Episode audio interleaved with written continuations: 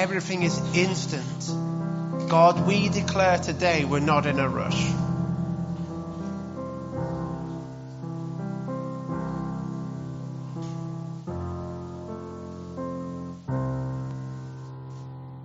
God, I thank you that you are here. And we come collectively and we welcome you, Holy Spirit. Holy Spirit, you are welcome here.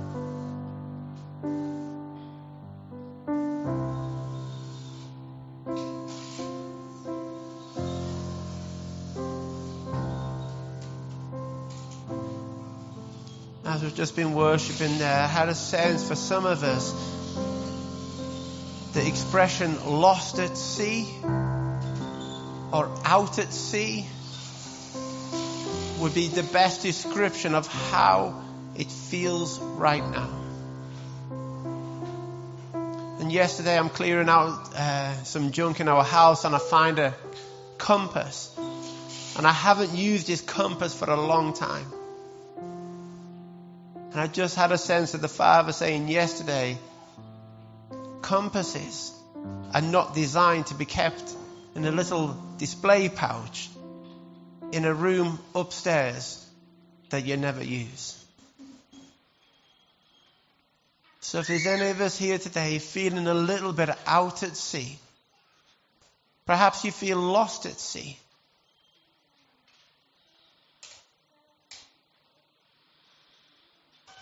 Perhaps here in this moment, we come again to the Father and say, Will you captain my ship? Because I'm not sure how to navigate anymore. The things I thought I knew have come undone. The path I've walked before has led nowhere. So, Father, I ask you to come and captain me. We trust you to navigate us through this season we find ourselves in. Because our hearts are all over the place. And the other picture I had was like um, Jesus as a perfect walking companion. And he's actually taken our hearts into his rucksack. And it was an old school rucksack. Like this rucksack kind of represented, it's not his first walk. It's not brand new from George Fisher. It doesn't have the tags on. This is a, this rucksack of Jesus's, he's had it in, he's been through a few storms. But he's inviting us to put our hearts into his hands.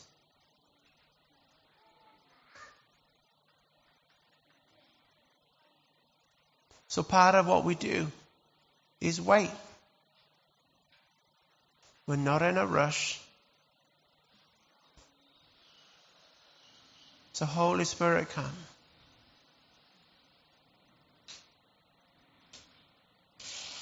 Holy Spirit come.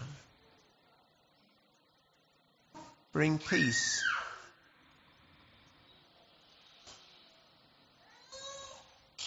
Bring your joy. Bring your embrace. Bring your welcome. The picture I have for someone is like you've opened the heart of your door, and I know we're going into um, autumn, but actually uh, the Father said, No, it's spring for you. Yeah, Holy Spirit, you're welcome here. Holy Spirit, you come in a rush and you come in a hush. Holy Spirit, you are welcome here. Come flood this place and fill the atmosphere. Your glory, God, is what our hearts long for. To be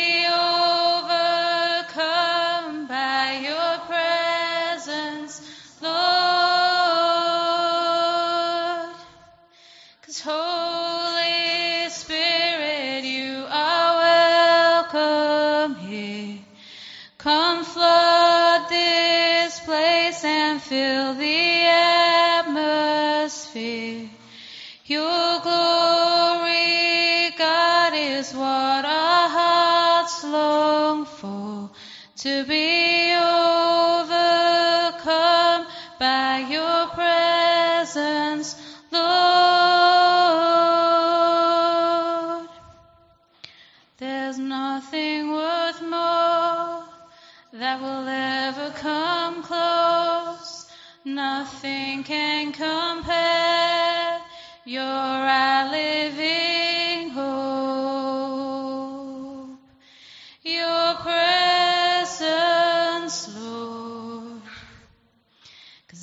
tasted and seen of the sweetest of loves where my heart becomes free and my shame is undone. In your presence,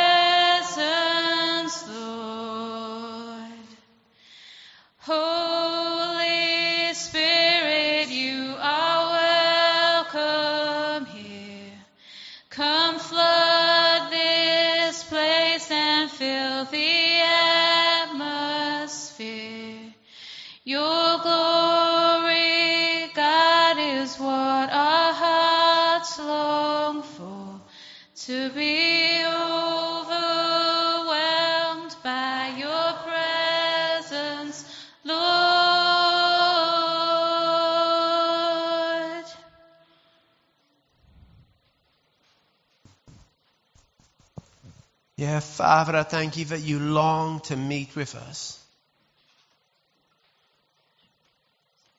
So we thank you for your presence.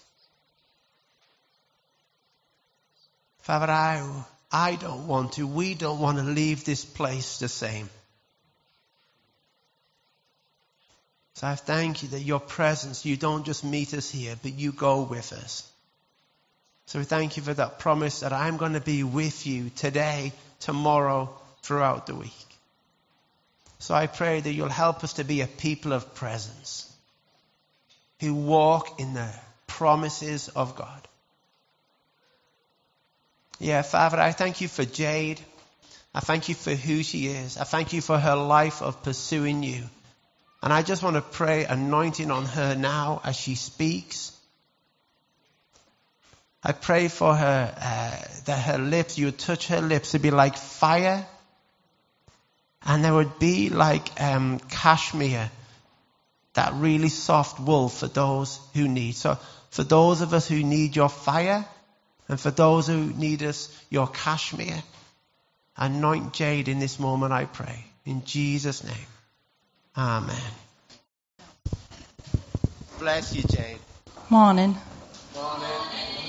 My introvert self is wondering why I agreed to this. um, Rhoda sent me a message and asked me to share um, what I feel the Father may have put on my heart on being childlike.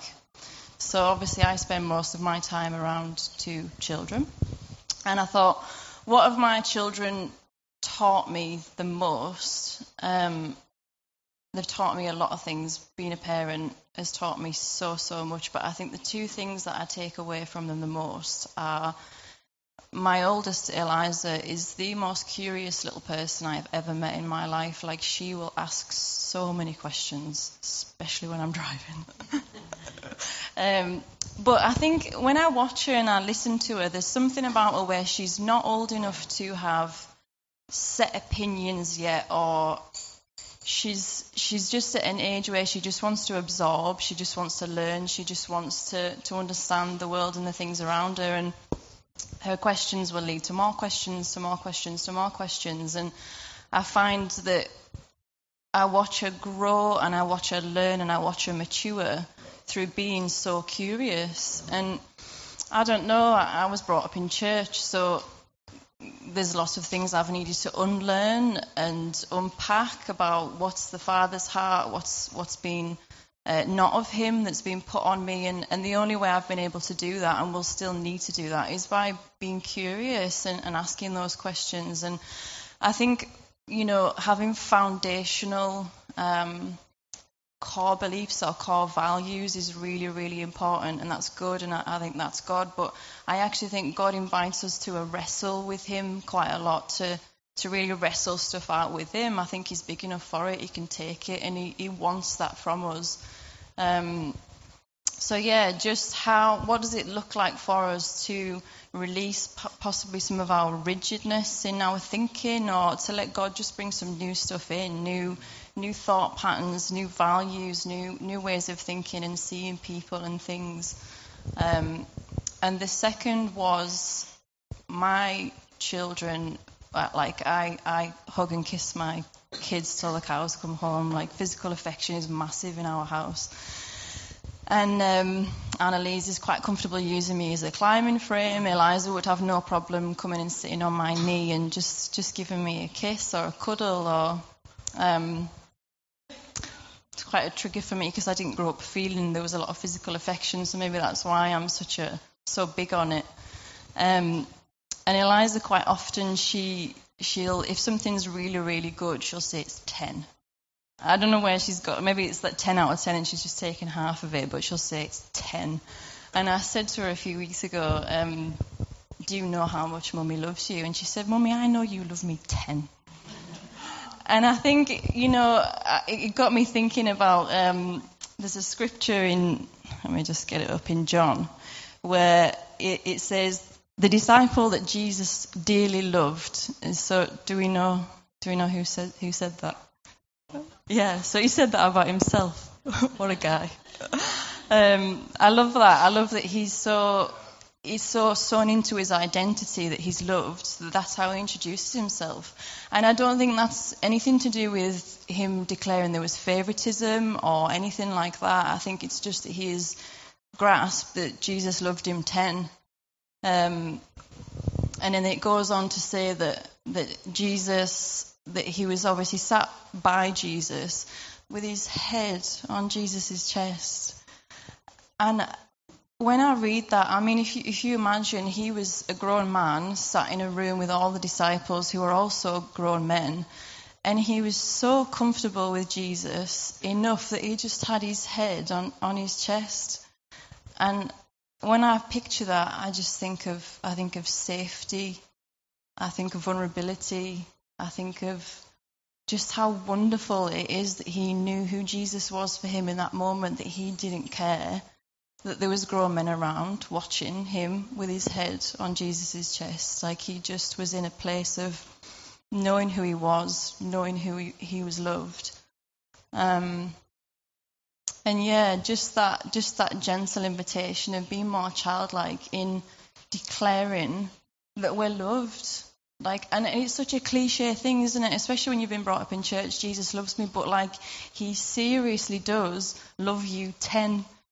I think if we grasped that, if we really, really understood that so much so, that if Jesus was in our presence, we would, we would have his head, our heads on his chest. Um, so yeah, in this week I was just, I came across a song and I really felt for myself and for this community that it was just, the lyrics were just this beautiful invitation into inviting us into a fresh, a fresh way of thinking, a fresh way of seeing, and just giving the Father space and room to come in and, and do something new. And I don't know, maybe there's different ways that people could learn to be childlike. Maybe it's to do with provision for you in in the times that we're in at the moment. My kids don't worry about where a meal's going to come from, or they sit at that dinner table every night expecting that there'll be food, that they've got a roof over their head. Maybe it's provision, maybe it's it's this, as Alison was saying, this shaking and change that we're going through as a as a, a nation. Where do we, you know, that those childlike fears come in when change happens, doesn't it? And we we're shaken, but but actually we have a King in Jesus. Um, so I don't know if you wanted to just put the song on and just to, I think just to sit and just let these lyrics wash, wash over us and just listen to what the Father might be, be asking you in ways that you could be more childlike with Him. What did the Father put His finger on in your heart? When she mentioned the word rigid or rigidity, I felt, oh, oh, And when I think of rigid, I think of like, you know, those stagger, stagger, stagger tight, stagger light? Yes.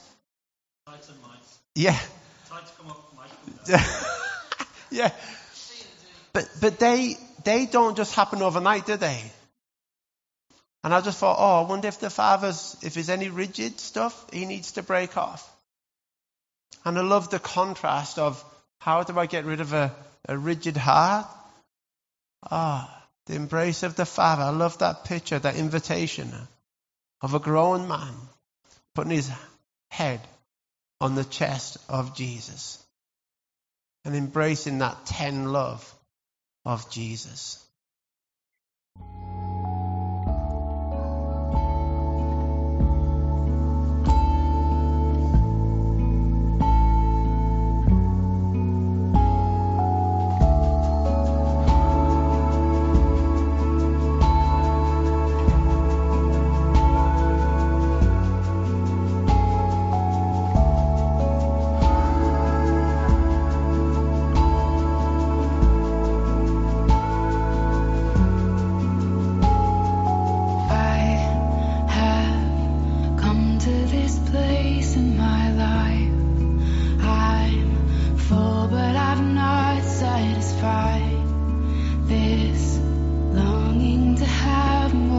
you.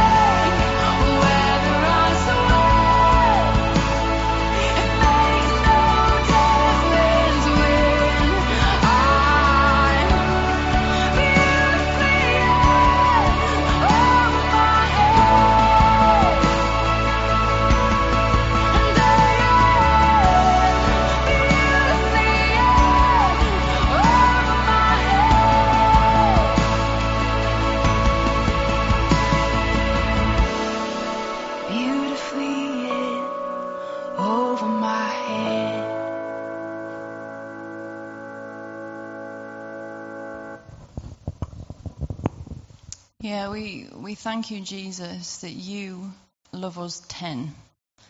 We thank you that you're about growth, you're about maturity, that you partner with us through every stage and season of our life, that you want to want to grow us right until our very last days. Let us never grow closed off to you. Let us keep our hearts wide open to your voice and who you are and everything that you want to be to us, Lord. In Jesus' name. Amen. Thank you so much, Jade.